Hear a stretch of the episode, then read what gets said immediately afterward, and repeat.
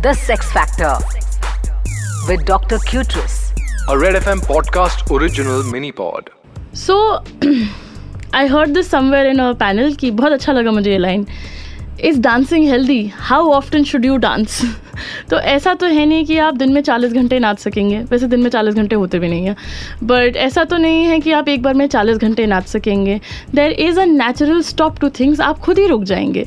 That's why ऐसा नहीं है कि आप दर अ सेट नंबर कि दिन में तीन बार मैस्टिवेट करना अच्छा है या दिन में एक बार या हफ़्ते में चार बार। Whatever number feels comfortable to you whatever you are happy with उतना करो।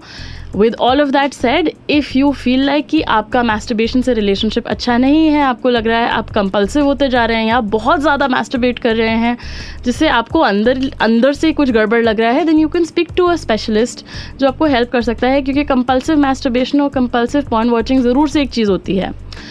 लार्जली मैस्टरबेशन इज़ हेल्दी उससे आपका स्ट्रेस रिलीव होता है आपके हार्ट की हेल्थ बढ़ती है आपकी स्किन अच्छी होती है रेगुलर मैस्टरबेशन से प्रोस्टेट के कैंसर का रिस्क भी घटता है बट ये वही बात है कि आपका नॉर्मल कितना है और आपका एक्सेसिव कितना है अगर एक्सेसिव लग रहा है तो किसी स्पेशलिस्ट से ज़रूर बात करें The Sex Factor with Dr. Cutress.